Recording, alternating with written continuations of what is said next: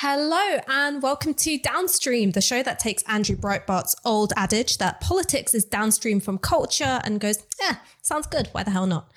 And in that spirit, I am really excited to introduce this week's guest, comedian, host of The Mash Report, and reluctant standard bearer in the culture wars, Nish Kumar. Oh, Hi, Ash. How are you?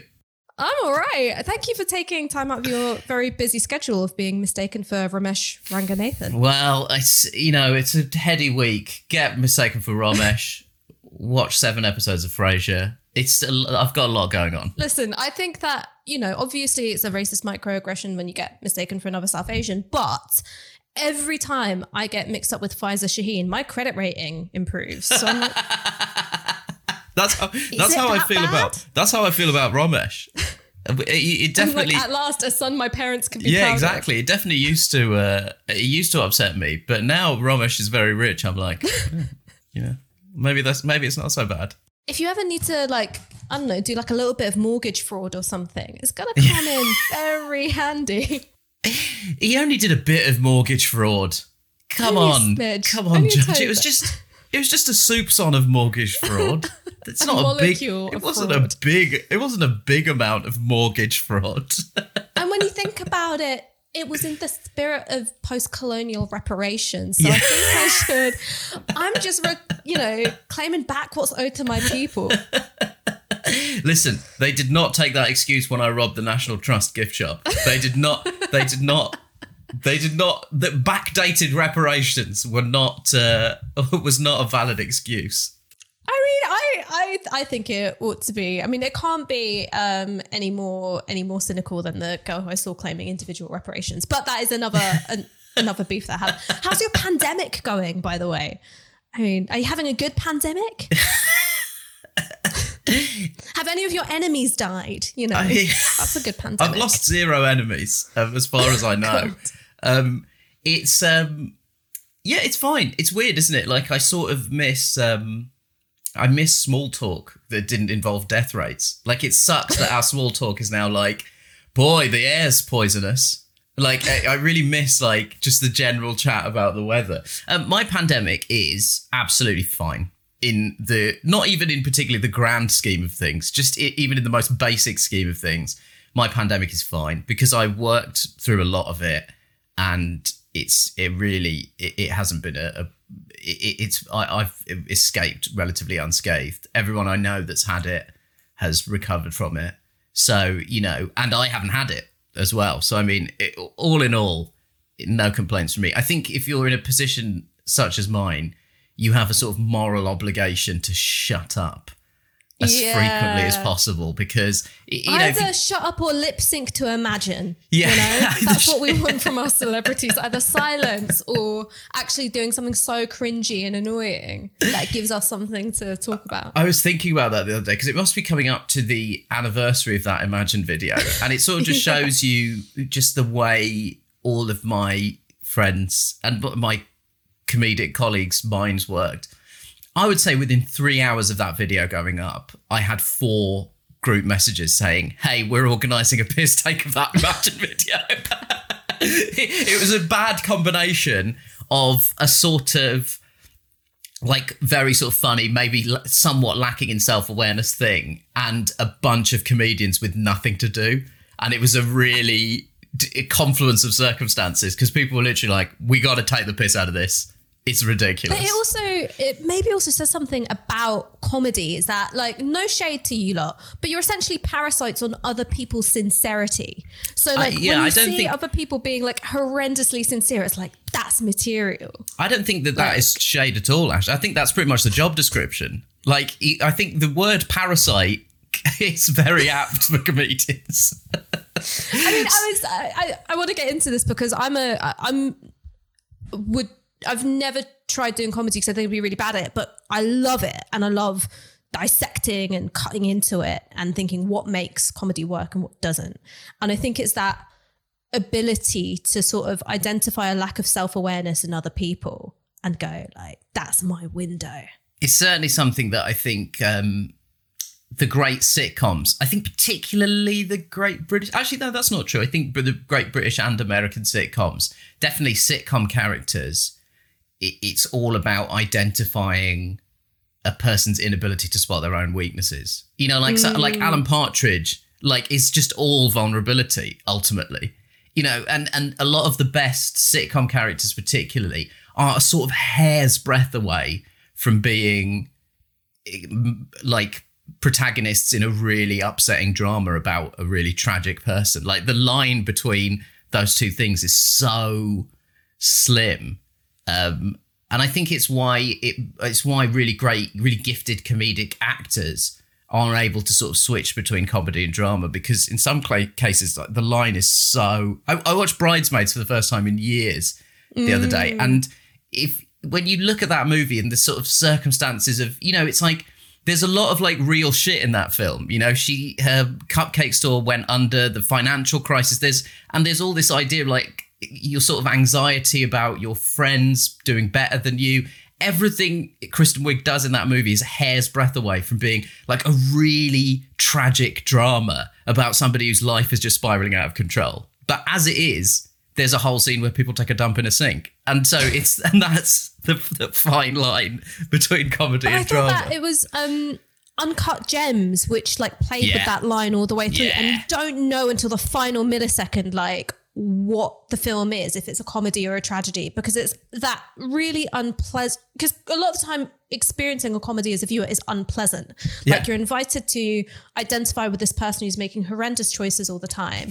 Like uncut gems just like ratchets that up to 11 like i for the entirety of that film like my sphincters were clenched. Like it was just so uncomfortable. The scene when they can't get in like, when they can't get in through the door is like it's pure like I, I that movie is basically what would happen if Martin Scorsese made Curb Your Enthusiasm. And also, Yeah. I also think because it because of the age we are, you're a little younger than me, but you're younger than me, right? But in the sort of rough age I bracket so. that we're in, yeah, yeah, yeah. I mean, I, I currently look like I've put my own aging app on my own face. Like I don't know how I've managed to do this in the pandemic, but um, we're programmed to find Adam Sandler funny, and I Mm. think Uncut Gems, like Punch Drunk Love, they the people making those films know like under like it's a very deliberate thing. It wasn't like oh we auditioned a bunch of people. They are deliberately playing with your expectations of Adam Sandler and. That movie it's is like, like, you're waiting for 50 First Dates Adam Sandler Yeah. to come back and to like sort of uh, you know have this like happy end and to no longer be this like you know because uh, comedy I guess in another way it's always dealing with like compulsive characters so Yeah. they're slaves to their own misjudgment or anxiety or you know they're just very very compulsive because if they had if the main character in a comedy had any self-control it wouldn't be a comedy the thing Yeah. the thing wouldn't be happening Yeah, and so yeah. you're waiting for for the sort of good compulsive behavior to like uh, manifest a, a happy ending and then it's like oh shit like he's just been like lenged in the face Oh, so yes.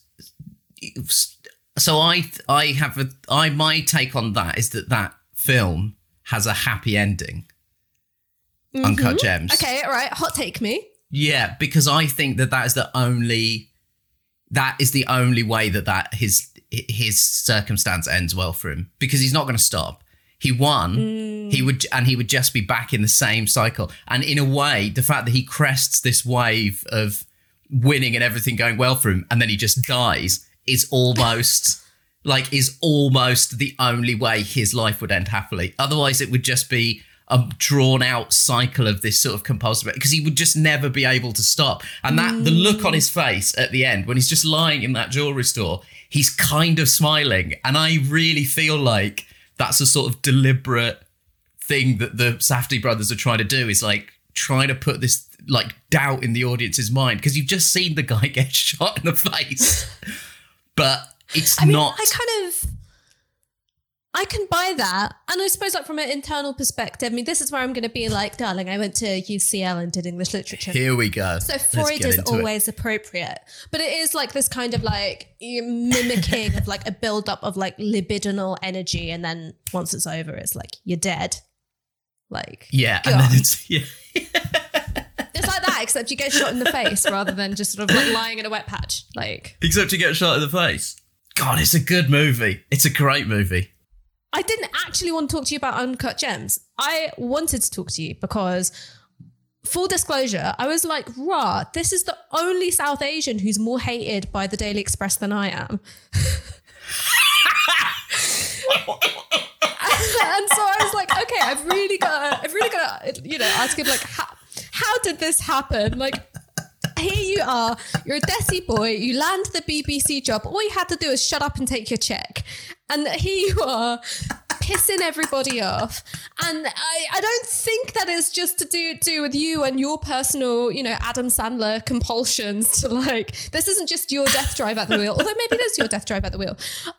I think that what's happening at the moment is really interesting because comedy has become so fiercely politically contested and it's the thing which is held up as kind of prime battleground in the culture war. Yeah. And in some ways it's kind of funny because comedy was never really seen as like the A list of the arts. Do you know Yeah. what I mean? So it's Yeah. not Not the even by people in it. and it's not not even by people in it. I mean, like yeah, comedy is what you do if you're not hot enough to make it as an actor. Like, That's what that's what I've been saying to everybody. Uh, in my case, I was neither hot enough nor talented enough to make it as an actor, so it was a double whammy for me.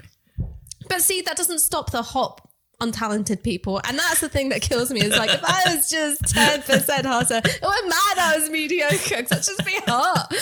Um, but can you talk to me a bit about how you found yourself becoming this flashpoint for the culture war? I mean, listen, I I could very well ask you the same thing. I did think as we were as as I was getting ready to talk to you today, I did think, God, this is like some sort of like weird, like this is some like Daily Mail writer's worst nightmare. it's you and me having a cup. This is like the Daily Mail's like worst nightmare version of that scene in Heat when De Niro and Pacino go for a coffee. Like it's a Yeah. nightmare for them. Y- eh, yeah. I mean, I guess I could. I could sort of ask you the same thing. I mean, I don't. I I think there has to be. Listen, am I talking around the obvious? Brown. Let's Yes. let's let's put a pin in that. Let's put a pin in the word brown just for a second because we can circle back to that.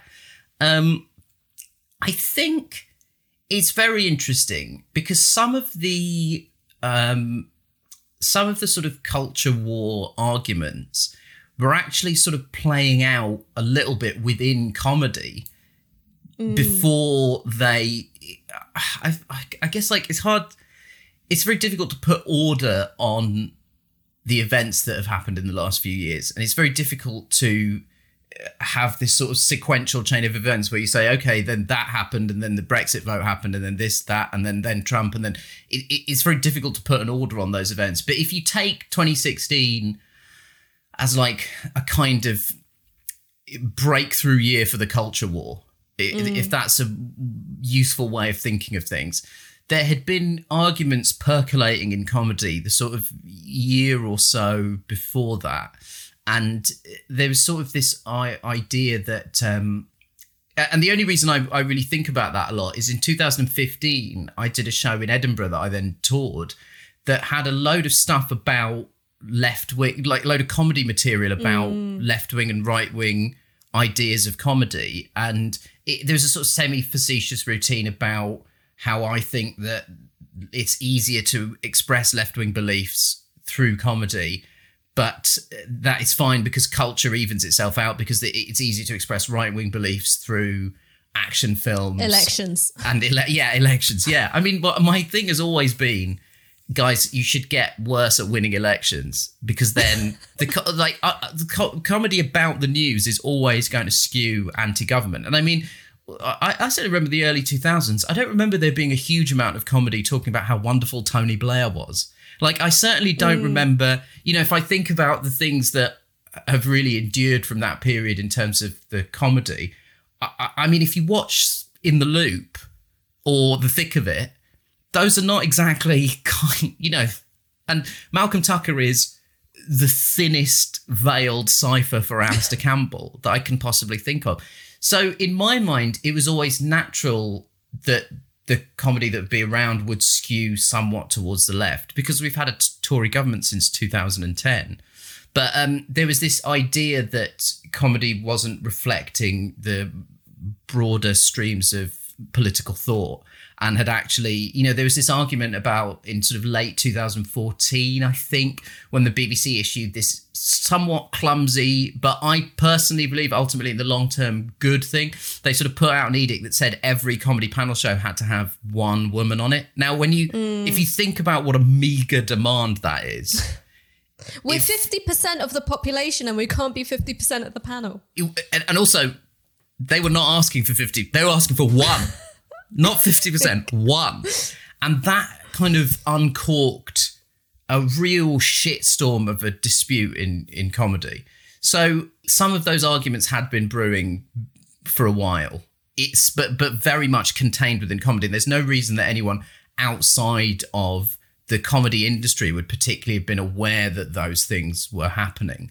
Um, so, like, I guess in a sense, it was a kind of trial run for the sort of wider conversations about the culture war. That so it started in comedy. So what I'm in a roundabout way, what I'm saying is, I wasn't, I, I shouldn't be that surprised about the reaction that there has been to me doing what I consider to be very innocuous comedy about the news. I mean, it just it just seems to me to be like a very British phenomenon because as far as I can tell, and obviously you do have, you know, cancel culture, moral panics in the States as well. Mm. But you don't necessarily have somebody like Trevor Noah or, you know, Jon Stewart when he was on the air being held up as an example of, look, here's a liberal establishment and it's expressing itself through jokes, through the medium of political joke. Yeah, yeah. Um, like, why has that become the symbol of,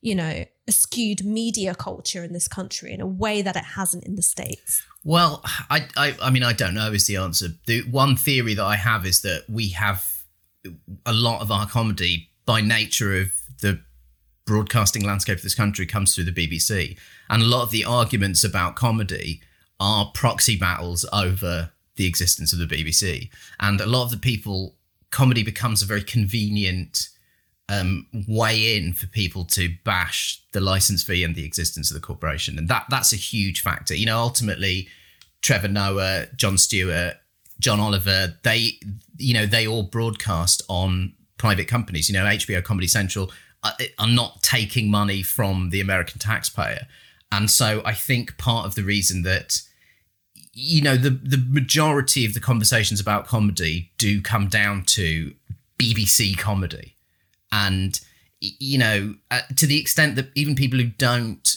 broadcast on the BBC but get dragged into these articles have to be bracketed. I saw Adam Hills replying to an article where he had been included saying I- haven't been on the BBC for about 10 years but he was included in this kind of list of BBC comedians um, and it's I think it's a sort of useful it's a sort of useful way in to attack the BBC in general, but then also to claim that there is some kind of nebulous cultural force that is biased against conservatism.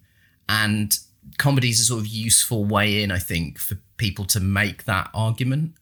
I mean, do you think that, like, the reason why comedy is identified in a way that, like, you know, oil painting isn't, mm. is because comedy forces an audience into a position of being unguarded. Like when you laugh, you very rarely have control over the fact that you're laughing. So if yeah. there's something which is seen to be ideological within that, it's seen as so much more insidious because it is this quite physical involuntary response. Yeah, and it's seen as a tacit endorsement of those ideas, which as we all know from experiencing our own comedy is not necessarily true. There there is a there is an extent to which you could be laughing at something and find some of the ideas behind it unpleasant. That mm. there, there, are times in which you don't necessarily have control of the laughter, but it's um, I, I I think that there is, I think that there is this obsession with that somehow these people who keep winning elections and by and large see their views reflected in almost every single newspaper in the country mm. and uh, have really won the big political debates of the last decade is not enough for them. it's just not enough. And they want, you know, I think they want a sort of total control over the cultural conversation. And the problem with that is that they're too shit at comedy. I mean, I, th- I think like you know when I've seen the kind of you know comedy unleashed like stand-ups and stuff what's really struck me about that is how forced the laughter is. It's this kind of hectoring of you know they're going to say you can't laugh at this therefore you yeah. will. And the laughter itself is like yes i'm laughing to stick one in the eye of owen jones. Like it's this really strange like kind of forced and inauthentic. That's how it strikes me. Is it strikes me as like really, really inauthentic. The thing that I think is interesting about those things, sort of philosophically, is the idea of that comedy club is that it's a free speech comedy night where you can say anything, which is um, every comedy night.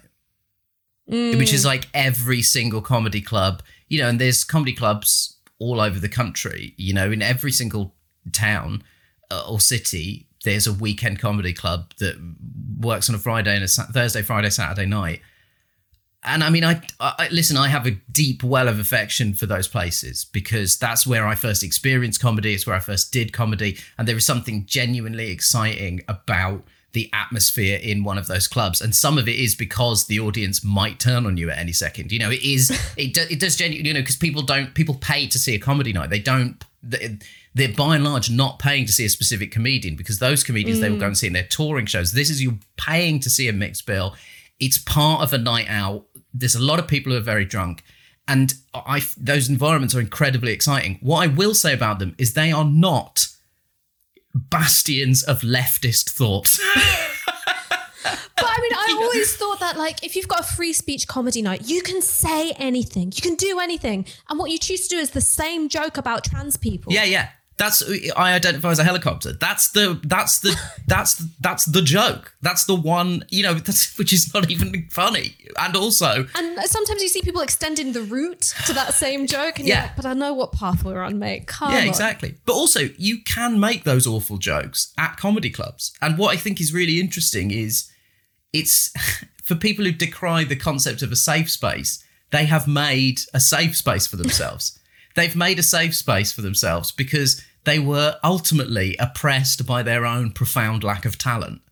And, it, you know, because it's, it's nothing to do with your political beliefs. It, things work or don't work in those comedy clubs on Friday and Saturday nights. And, it, you know, it's not a hand picked, you know, if I do a tour show, there's about 5% political variation in the entire audience. You know? like it's either you know it's basically people who subscribe to the Guardian or recently cancelled their Guardian subscription. Like basically that's like roughly the political variation mm-hmm. in an audience. But in a comedy club, it's much more representative. And you do have stuff, you know, st- but the reason that they've had to create this comedy club is because their jokes weren't good enough in to work because they couldn't they couldn't sustain contact with reality. Yeah, like exactly. A real a- audience. Yeah, absolutely. So instead, they have to sort of, you know, because you can have whatever argument you want about broadcast network and stuff, but there are really very few gatekeepers in those comedy clubs. Like it, the booking agents are only going to book people that they know will get laughs, and they they've had to kind of excuse that inability to make it work by saying, well, look. The audience is every. There's such a like pervasive culture of censorship that the mm. audience is sent, and that's why they're not laughing. And yeah. I recognize that need uh, to explain why the audience is not laughing as part of some sort of grand political strategy that's against me from when I was shit. So I remember that. So I don't. I'm not unsympathetic. I'm not unsympathetic towards it. But I mean, you you had that gig, which like, um, where you got a bread roll chucked at you because you made some Brexit jokes, and yeah. Piers Morgan picked up on it, yeah. and it was a real moment of crowing and perceived victory for the mm. right. And one of the things that I found interesting about your response, because you were like, "Well, I'm a comedian. I'm kind of I'm kind of in this to like have bad nights. I'm kind of in it to like, you know, die on stage occasionally." And I sort of thought, well, in a way, it's really good that what happened was the most absurd version of what could have happened, mm. which is they provided you with a funny situation, which when it's exposed to a wider audience outside of that room of being booed and having a bread roll chucked at you, um, that that in itself becomes an extension of your comedy. Yeah, your it was. work. i i in a sense, it was. Yeah, I mean, it was so weird. It was so strange because, listen, I take it as a huge compliment that the one time I have a bad gig in that calendar year, it makes the news. I take that as a huge affirmation of my skill as a comedian. But um, it was, I, it sounds mad. I, I sort of don't mind. I didn't mind. I don't. I, I don't agree with throwing things. Obviously, it's very funny. The thing that they threw was a bread roll. And also, I would say, if you're an audience that may have aligned yourselves, may have aligned yourselves politically with a party that's resulted in massive increases in food bank usage, the optics of throwing food around are not great, right? But also, I would say, don't, you know, don't throw things at people. That's not great. But booing is kind of fine. Like, I had a right to say what I said. They had a right to do what they did, and that's the end of it. the The thing, the thing that became a problem was when somebody passed a video of it to the Telegraph, and hmm. then it becomes. Listen, there is. I've got to think of a better metaphor for this, but it's a kind of human centipede effect whereby. The thing that happens in the room gets eaten and then shat into the hmm. mouth of the telegraph, which then eats it and shits it into the mouth of loads of Twitter accounts. And by the end, by the time it's actually shat onto the faces of the British public, the story is that I put on a beret and brought out an AK 47 and demanded that Conservatives be lined up against the wall of the Park, Park Lane hotel that they were all in. And so that's that's when it becomes a problem. When it gets taken out of the room and when it gets taken away from what actually happened, it becomes much more of an issue. And that and over the course of that 24 hours, that's when, you know, the death threats start. And that mm. and you know, you, know, unfortunately you know all too well about this kind of thing where the kind of mach- the outrage machine takes it and starts passing it around. And then by the time you start reading somebody eh, telling you why they want to kill you, the reason is so far away from I made some Brexit jokes and someone threw a bread roll at me and has become twisted and warped into something else. And um, you know, I it was it was it was really funny having to explain to a policeman why why the, somebody had threatened to kill me.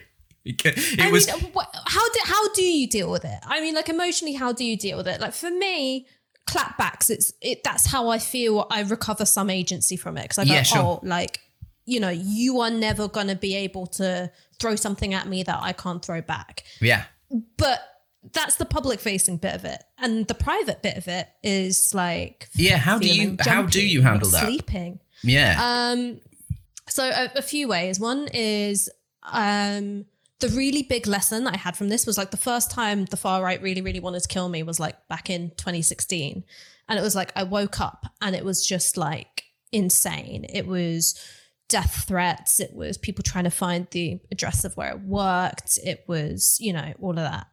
And I had like a few days of not really being able to sleep. And then I, I was with I was with my best mate, and another one of our friends came around, and they just sort of quite gently took away my laptop and my phone and put on the Anthony Joshua fight and made boozy milkshakes. And then a couple of days later, me and my best friend got matching tattoos, which said PG, which stood for the neighborhood and also Pretty Gang. And after that, I was like, okay, well, the counterweight to all of this violence is a real life social, Yeah. you know, kind of big cushiony pile of blankets and it's a set of people who you vibe with so well and so closely that there's no room for the other stuff Yeah. and then also these kind of like real life demonstrations of care and solidarity like my best mate doing something as dumb as getting a tattoo on him forever forever That's um, great. You know, to, to kind of make me feel better. And that's that's there's various versions of that is how I deal with it. Is clapbacks and then real life. But occasionally, I mean, you must get this. Occasionally, I'm like, I am dealing with this not very well. I'm Yeah. becoming snappy. I'm becoming tense. Yeah, yeah. I mean, I, my partner is very good at going. Just take a breath, Okay, mm. just l- l- let's just take a breath and think about this, and think about this kind of practically. And um, I think uh, you know, I like I'm very lucky. I my job means that I can grab some like what I think what you said about having agency back is really important.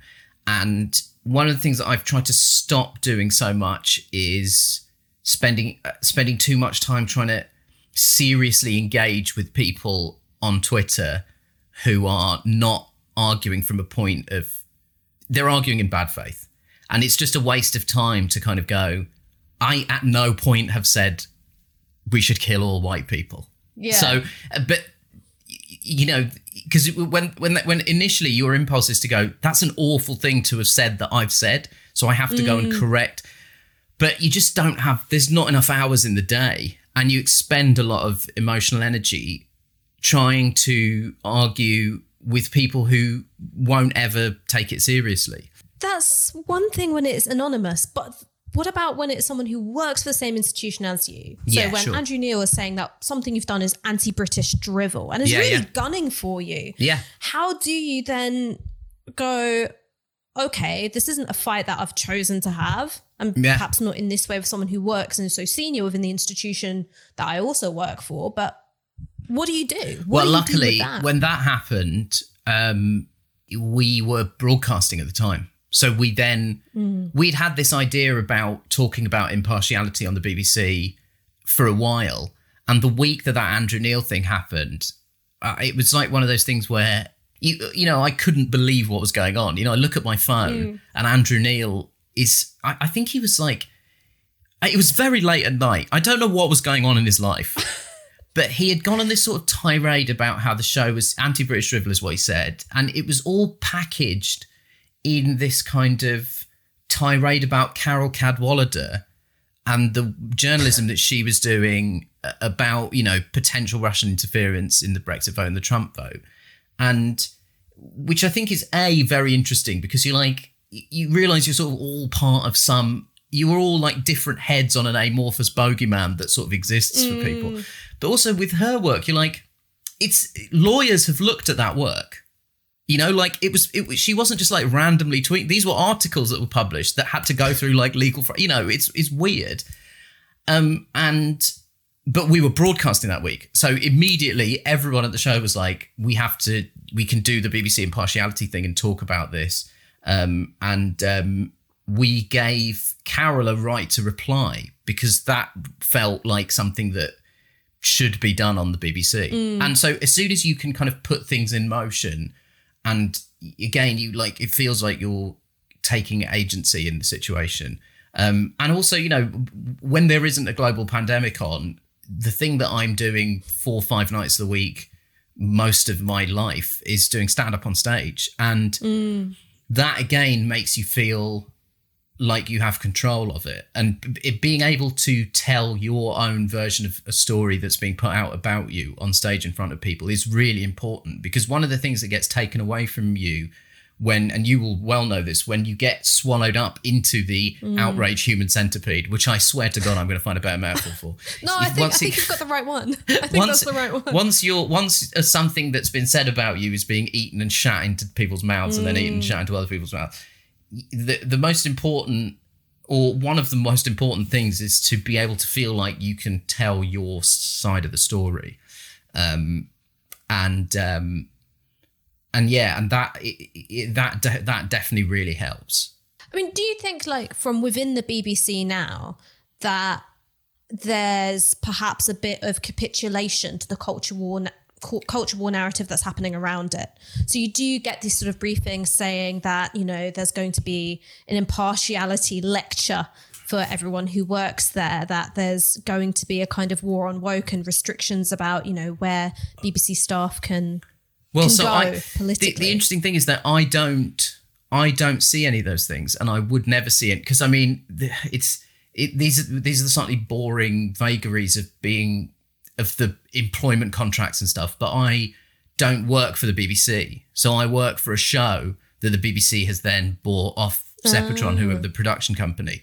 So, in theory, I am not I wouldn't be subject to those things. I, I don't really understand how it works. Uh, what I will say is, I think the BBC is really trying to appease people who will never be appeased by it.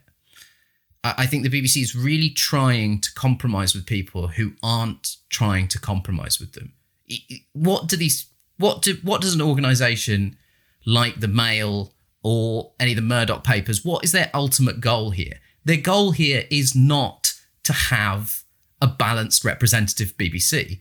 Their goal is either for the BBC to effectively be a propaganda distribution network for the government or really what their goal ultimately is is for the BBC to not exist because the BBC mm. stands mm. as a kind of buttress against a complete media whitewash by you know the Murdoch papers, the Rothermere Group. Like these aren't they're not they're, the BBC is a direct competitor to them, and so when the BBC tries to compromise with them, there is an element of the antelope trying to meet the lion halfway and you think, guys, you they, you can give them, you can cut off your leg and feed it to them, but they aren't going to go. Thank you very much. We're done. they're gonna if you if you give them an inch, they will take a mile, and that that mm. I think is the thing that I that I find most frustrating and worrying for the future of the BBC because I think that on an, any number of levels a public, a healthy, functioning public broadcaster is an essential component of a democracy. You know, I think we need. a, a, a, we you know like the National Health Service, I think the BBC, a public owned entity that provides news, is essential. But also from a you know, and it's harder to make this as an essential case, but from a perspective of the arts, it's good to have a public broadcaster. It's good to have somebody putting money into things that don't necessarily have a guaranteed commercial payoff. You know, I I'm just not sure that even if I take it into comedy, I'm just not sure that a commercial broadcaster is going to risk giving Ricky Gervais and Stephen Merchant, two guys with moderate at best track records, total control of a six-part sitcom. I, I you know, I, they, they would they did it because the BBC commissioner thought this is good and worthwhile so maybe it should, you know, maybe it should exist. That the Adam Curtis documentary, yeah. you know, yeah, yeah, yeah. no it, one else is going to be. It's hard to justify those things commercially. Yeah. And so it is good that those things exist. But my concern at the moment is that the BBC is falling into the trap of trying to meet people halfway that are not trying to compromise with them. Like it's, it, it, it, you know, it's it's idiotic to assume that they're going to that the Mail is suddenly just going to go, oh, they did this, this, and this. Fantastic. The BBC's great. Carry on. you know, it's, it's, I mean, I, I, th- I think you're completely right in identifying there are some very naked market interests here at play, right? There's political interests about, you know, government propaganda. There's market interests in terms of, you know, wanting to disempower, you know, still the biggest beast in, in the broadcast landscape. But I think there's also this third element, which is on television, you can see how much the country's changed. I mean, from yeah. what I see on telly now, from what I saw 15 years ago, 20 years ago when I was a kid, I mean, I remember when, you know, Goodness Gracious Me was on telly, it was a massive family event because we were like, wow, we've never seen so many brown people on the telly and it's not Crime Watch. Yeah. Like, this is, yeah. this is like such a huge moment. And, and now in terms of, you know, representation, you know, it is a real embodiment of where the country is in having accepting people that aren't white and also aren't straight and you know yeah. are from marginalized backgrounds as being part of the country itself. And do you think that there's a part of that? There's an attempt to roll back the clock on those small measures of representative progress which have been made. Yeah i think that that's that's definitely a part of it i think maybe i was sort of naive in terms of where the country was at five years ago, six years ago, maybe. Mm. But I just didn't realize that there were people that felt um, that felt that diversity, not even not diversity is the wrong word. Representation is the right word. It, representation was an attack on them, and I think that I, I don't think I realised the extent to which that was something that people were that angry about. But yeah, I, th- I definitely think that there is a part of that that is there is something that offends a certain demographic about j- even before I open my mouth. Just me sat in that seat on BBC Two. There is some. There is a group of people that are very, very angry about that. And the solution for me under that circumstance would be to try and maybe appease them. And the fact that I then don't do that mm. just co- compounds the thing. You know, it's like you can be brown in the public sphere as long as what you're saying in that sphere is Britain does not have a problem with racism. The country is fantastic. As long as you're saying all the right things that make people feel better, you know, what a fantastic job Britain did in ending slavery. Don't ask how it's died, but what a what what a, what a brilliant job Britain did. The statues are great. More statues. Do you remember when they just gave us India? Yeah. they loaned us India for a bit. That was nice. They thought Queen Victoria was, brilliant. sad. They thought she looked grumpy in a portrait, so they loaned us India for a bit. That was very nice. Um, as, if you're saying those things, then that's fine. But if you have the brazen audacity to be brown and then and then not necessarily have those opinions, then that definitely winds people up. And then on top of that, if you're a if you're a brown woman, then that's like even oh my god, that's even Oh no! worse. When you're a brown woman, they don't know if they want to bang you or murder you or both. I mean, it really is. It's this like such like horny murderous energy Yeah. I find it kind of confusing sometimes. Like you know, my role play with my partner is just pretend you voted Brexit. Like it's actually really started to like you know mess with my, my sense of like how people how people are meant to treat me. I see the things Um, that people are tweeting to you when you quote tweet them, and you it is that like that weird like horny racialized hate disg- like it's a whole like Freud would have a field day with It's- some of these people. I mean, this was actually something I kind of wanted to to ask you about because it seems to me that like in a really weird way, what you're seeing in America in terms of South Asian representation, where South Asian men aren't, you know, being so desexualized anymore. Like, you know, you've got a South Asian lead in, you know, a Marvel movie, and I don't know what they're giving him. And I'm not suggesting for one minute it's the old anabolics, but it's very impressive. Um, you know, He's stacked, man. which- I, I've seen. Uh, uh, uh, let me tell you, I've seen those in real life. He's not. Those are me- those muscles are not messing around. Nanjiani is not Christ, I mean- messing around. What? I, I was just like, what did you do? Did you like amalgamate the musculature of all the other South Asians in Hollywood? So you're just like slicing bits of like, you know, Hari Kondabolu and going, yep, have a bit that, stick that onto my calf. For me, Like- it's not really even the South Asianness of it because, like, I've you know I've grown up watching South Asian athletes in cricket and stuff, and you know they're all stacked. For me, it's more the comedian of it. it's I, I, I'm more confused by that transformation as I'm like, how does a comedian do that? That's what blows my mind about it. But yeah, I mean, it's kind of the Chris Pratt trajectory. Do you know what I mean? Of Yeah, like yeah, you yeah. start off as like a kind of like a comedian, and then it's like, oh, you're in a Marvel movie, and suddenly you've got definition, It's- text, and it's stuff. genuinely impressive. It blows my mind. I, I, uh, But listen. like, I kind of feel like the sexiness of South Asian men, uh, there's more of it being recognized in the States, and you can kind of see it the way in which Riz Ahmed is received in the States compared to here. Yeah, sure. Whereas I think still there are still very, very narrow constraints on like how you can be perceived as a South Asian man. Yeah, I think so. Yeah, I mean, I think Riz is probably a really good example of that as somebody who is British, started working here, and then, you know, is this kind of like, like tiny little sex symbol, like like a pocket rocket of a sex symbol in America. I was and when like, I met him and I realized he wasn't that much taller than me. I was like, rah, like I should have pursued a career in doing what you do, and then people would have thought I was tall. like, but he's, you know, he's, you know, when I see something like him in the night of, which is a, gr- a great show, and he's amazing in it. I'm like, where? Why is?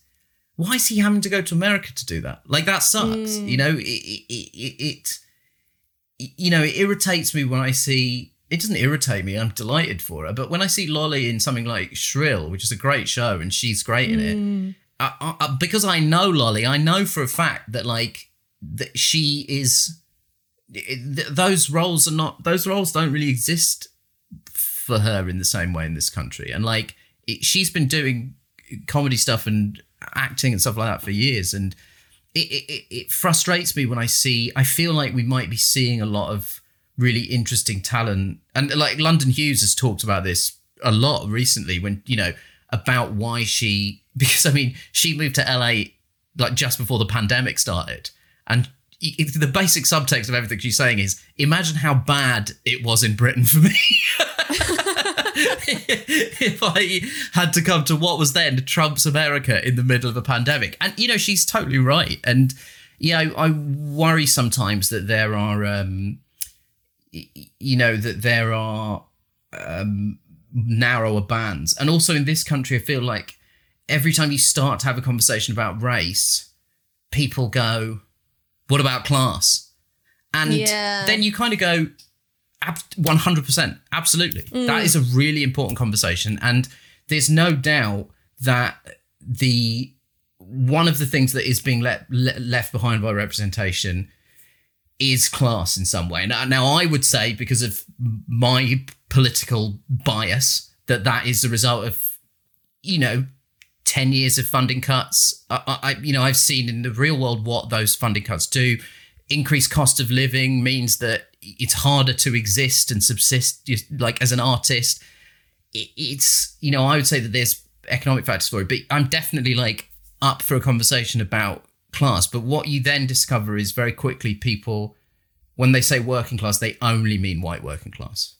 And what's interesting to me is that as much as they consider it a rebuke to identity politics, it's pure identity yeah politics. yeah absolutely. Yeah. Like my partner is white and he's working class. He would never in a million years describe himself as white working class. Yeah. Because that is a definition which has emerged as a kind of way to delegitimize the language of anti-racism. yeah I mean, Which is- sprung up in that context. Yeah, which is you know, which is boringly is like is kind of necessary for a certain socioeconomic group to remain politically dominant, right? The one thing that hmm. the one thing that they have to continuously do is to smash any class race solidarity. It, it, they have to sort of make sure that the white working class believes its interests are in direct competition with all ethnic minorities. Hmm. Because if those two groups, that you know, that's most people. if if working class people and everyone from ethnic minorities starts voting as a block, then that is a really that's a dangerous voting block potentially. But then the ruling class are fucked. yeah, They're fucked. Yeah, that's because I mean, I- I- unfortunately I, did that is want to most talk people. about. I don't want to talk about the class thing because I think me and you've got like very similar educational backgrounds. I went to a grammar school for my sixth form, Mm-hmm. then I went to UCL. You went to a grammar, and then Durham. yeah, And it seems to me like there is this sort of like you strata of like university educated, you know, South Asians with cultural capital who are occupying certain positions within the public eye. Mm-hmm. And then what's missing from that are people who didn't have that background with the emphasis on education. You know, Yeah. it was a degree of of social mobility which was allowed because of the class background that your parents and your grandparents had before they came here. Yeah, totally. That You know. that's like one of the most. I feel like that's one of the most interesting things that isn't really discussed. You know, is like what were the circumstances? Because we we've been very good, and I say we. I'm lumping all South Asians into one block here, but one of the things we've been very good at is like very carefully inventing the Drake myth of started from the bottom. Now we're here. Like we very, we very quickly been like, we came here with nothing. Don't ask any questions about what we were doing before. Nothing, nothing. So why why why are you in Kenya? No Yeah. reason. No Why are you reason. guys in Kenya? Oh no, oh, oh uh, normal reasons. Normal reasons. World of music. We were doing world of music. Yeah, yeah, yeah, yeah, yeah. No exploitation. Yeah, Yeah, we weren't a manufactured middle class that was inserted by the British into Kenya. No, we no. it was WOMAD. but like I, I kind of feel like when we talk about because you're having to defend some degree of representation against like the forces of reaction and you're right about that it means sometimes we do reaffirm this myth of like well hang on we're talking about people we were middle class there Yeah. and now we're becoming middle class here Yeah. again after like a kind of generation of of or, two of, of interruption Yeah, yeah. It's yeah, it's definitely um Yeah, I mean listen, it's an interesting myth that we have told quite successfully. Um, you know, I, I saw the picture of uh, that Rishi Sunak posted uh, on uh, yesterday or the day before, where he was like, you know, you know, how could I have imagined that I would? And I, I was like, statistically, you could have imagined it quite easily, my friend. You went to Winchester. you went to Winchester. You went to one of the most elite public schools in this country. And now you're telling me, oh, you know, there's no way I could have imagined myself being Chancellor of the Exchequer. Look at his primary school uniform. You don't have a primary school uniform like that unless you expect to be in the cabinet one day. And like, I, you know, in theory, in theory, stand-up comedy is a meritocracy, but in reality, the fact that I went to Durham University meant that there was already like a comedy organisation that went to the mm. Edinburgh Fringe every year, and the university would part subsidise our trips to Edinburgh. And it was really like, particularly in Edinburgh, that I first had an idea that like this was something that I potentially could do for a career, but also it laid out in front of me what the vague shape of that career might take. And I was only really able to go there because of what university I went to. And I was only able to go to what university I went to because of what school I went to. And you, you have to be careful. You have to really guard against telling the myth of yourself too potently, you know, or at least you need to have in the back of your mind a bit of self awareness when you say things like, I made it on my own. You know, like I, like yeah, okay, okay, okay, Mr. Grammar School, Durham University, you've made it on your own, did you? You know, and you know that you definitely have to like guard against that sort of thing. And then you know, it's like one of the things that I've I'm so grateful for is that I got you know, like I, I'm, I'm really grateful for the fact that I started comedy at the time that I did, and lots of the people that I met are my dearest friends, and but also, you know, I started at the same time as someone like Romesh, and he and I have been friends for that entire time, and you know, I really valued the fact that I, you, know, you know, when you can send each other text messages saying, "Well, someone thinks I'm you," and I've just had a conversation with them and not told them that that's not the case. You know, you can go And I back and have forth on that. kind of corrected them Yeah. because I also stole their wallet. yeah, it's like that that thing I really valued. And then one of the things that I really valued was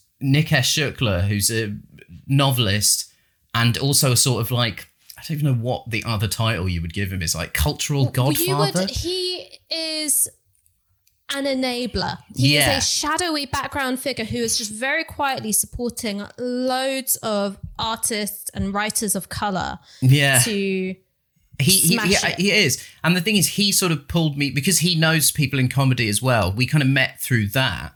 And he sort of through this the good immigrant which is a sort of book of essays that this thing is the japanese edition of it which is insane. Oh my god yeah it's the japanese edition. But he through that book pulled me into this like other world of people from uh, people of color from across a bunch of disciplines. And it's through Nikesh that I you know met people like Reni Eddo-Lodge and Musa Okwonga and Vinay Patel and Inua Ellams. Like I got brought into this like whole other world. And it's it really shifted my perspective and watching the amount that Nikesh has done in terms of shifting the conversation about representation and has made me kind of go it's not enough. If we are if our sort of group of people the kind of uh, children of the upwardly mobile people who are middle class anyway and then work to regain that status in a maximum two generations but in some cases even one generation. What is our responsibility then to the next gr- group of people? You know if we if we kicked out if we had doors kicked open for us. My first job in television was writing for the relaunched kumar's at number 42 oh so wow. my first job in tv was writing for sanjeev and Meera who i you know grown up idolizing So I feel like for me, the next conversations that I've got, I've got a responsibility to have are how how do I make it so that somebody who is talented but doesn't have my educational background or privilege, how did how did they get the opportunities that I've got? This was one of the reasons why, for me, the art stuff about Corbynism you know, for all of the flaws and, you know, missteps in the strategy and whatever, and you can identify them all in hindsight. But the thing that really spoke to me was the support for working class arts yeah. and saying that every single child has got an artist in them or a poet or a musician or something like that.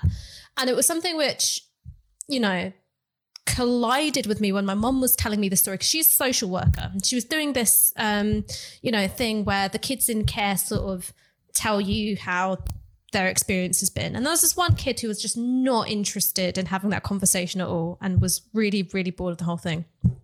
And he was like, I want to, I want to be a comedian. Can I tell you, can I tell you a joke instead?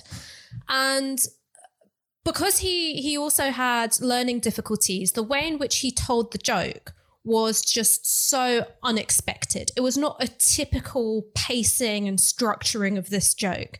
And it was telling the story, and it became funnier because of this kid's completely sideways entry yeah. into the humor. And so then my mom and the other person doing the assessment are like crying with laughter. But then she just felt this tremendous guilt of like, there's no obvious way for her to like guide this kid with this incredible talent into comedy. Yeah. And it was this feeling of like almost like a gate coming down of yeah. just because this kid has this incredible talent and it's not in spite of their circumstances, it's a talent that's from their circumstances. Yeah. And, you know, he's sort of always telling his own story even when he's not. Um, yeah. But there's just no route into saying, this is where well, you the, go. This is who The great thing about someone like Josie Long is she sort of is just like, she was just like she just gets on with stuff and does stuff. So she co-founded this charity called Arts Emergency, which is trying to work to redress some of that balance, to sort of manufacture opportunities for people from low income backgrounds. Um, and this is my frustration with it is like when people say, "What about working class representation?" You're like, "Yes, let's have let's have that conversation." And then you realize they didn't want to have that conversation at all. They just didn't want to see a brown person on TV. Like, but they've somehow had to like drag this because, you know, definitely I'm up for having, I think that it's an essential conversation. And I think that social mobility has got worse in the last 10, 15 years. Um, but the problem is, and this is this is coming back to me trying to stop arguing with people who I know are not trying to have an argument with me it's that problem where you get into that conversation and you kind of go, "Oh, you you don't care about working class representation," and instead of that, instead of having that pointless conversation, I'm now like talking to Neil and Josie at Arts Emergency and going, "Hey, how can can I help you? What can I what can I do to help?" Because that feels more proactive than getting wound up trying to convince somebody who isn't actually trying to have an argument with me and is just trying to call me anything other than the p word, which is what yeah. they really have wanted to do. and you can see them looking; they are hitting up the thesaurus, looking for the synonyms. I remember somebody called me a Mohammedan once, and I was like, "Wow, that is like oh Lawrence God. of Arabia era racism." God, like that is unbelievable. Like a Mohammedan. You actually have to like there's part of you that's like, where have you even reached for that word? I, am you're kind of impressed. You're like, well, yeah. you put so much effort into your racism. You didn't go for the obvious ones, and for yeah. that, I applaud you. Yeah, um, you're surprised at what words people reach for. For example, watermelon smiles and pickaninnies. It's always a surprise when people reach for those arcane terms of racism.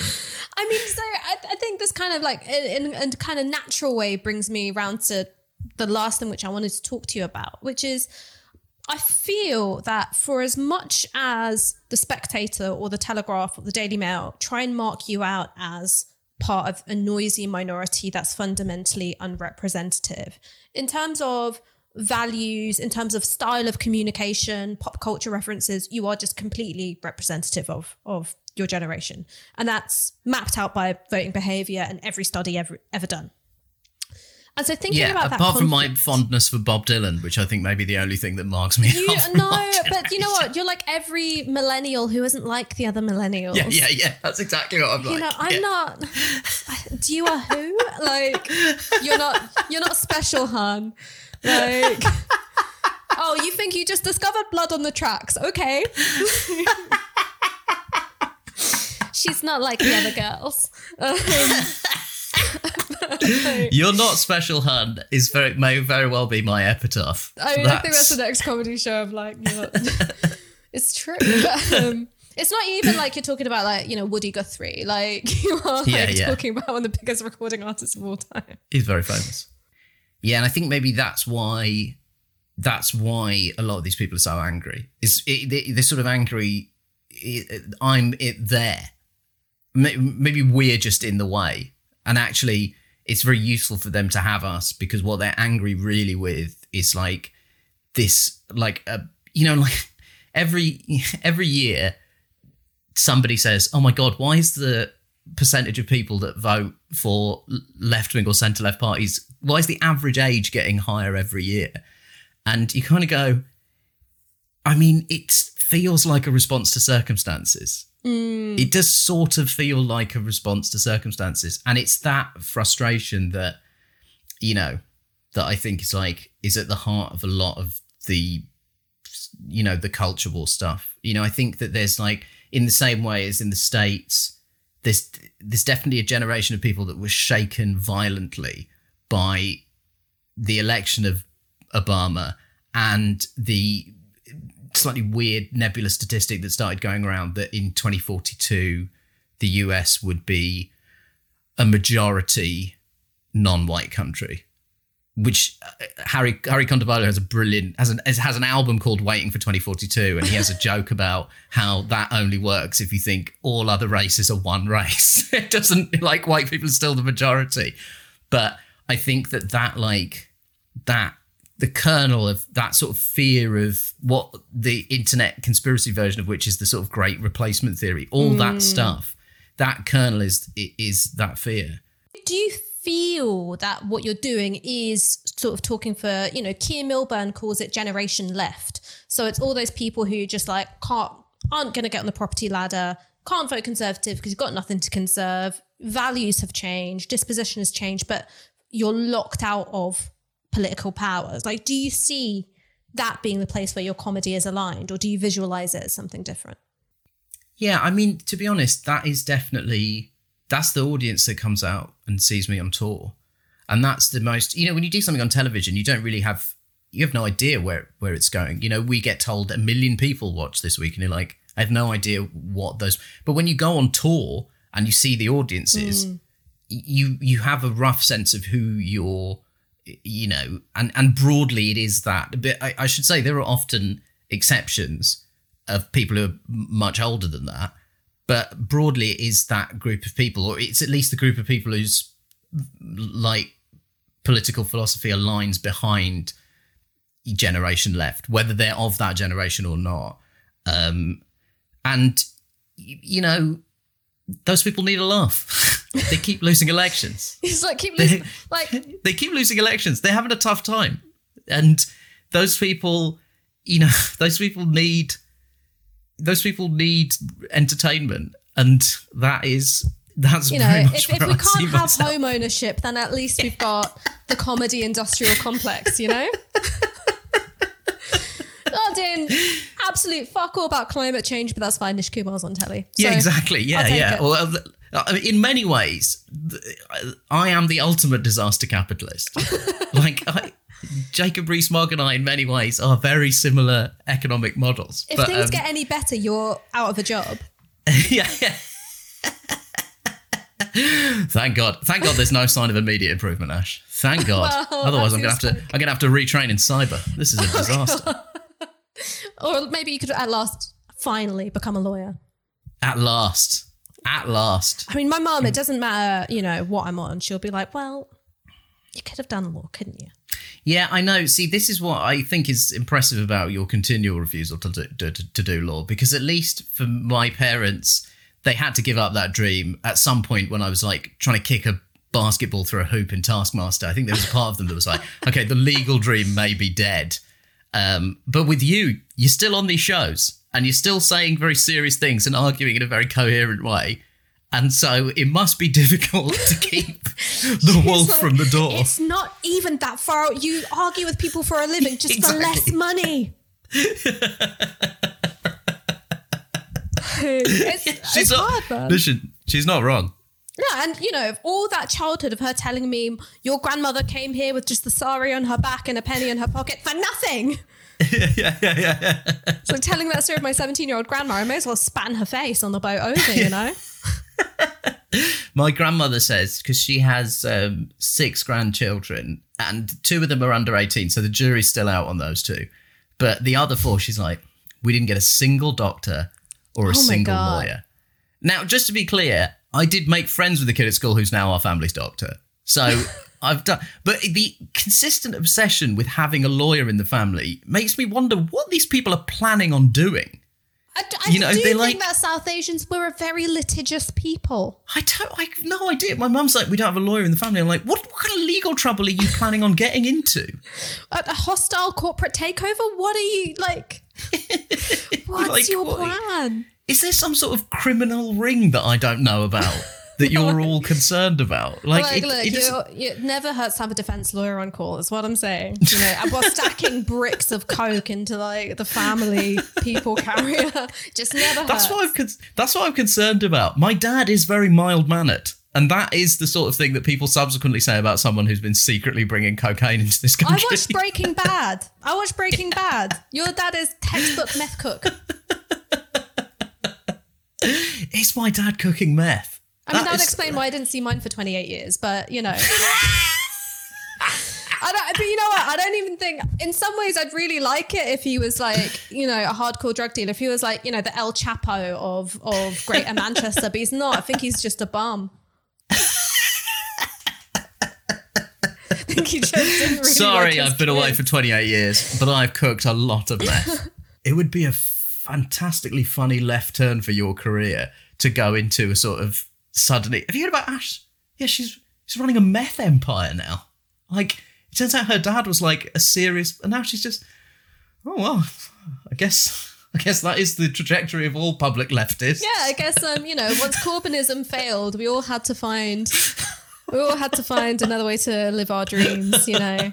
Some people got behind Keir Starmer. I got I got really into crack dealing. So Oh my god. but Nish, thank you so much for joining us and giving up your time to come and chat with us on Downstream this week. It has been lovely having you. My pleasure, Ash. Let's all labour under the misapprehension that I had something better to do. Well, look, I'm just trying to hype you up, bro. In case your parents are watching this, I'm like, he was he was doing something socially productive and useful before he came on to talk to communists about dealing meth. This broadcast is brought to you by Novara Media. Go to novaramedia.com slash support.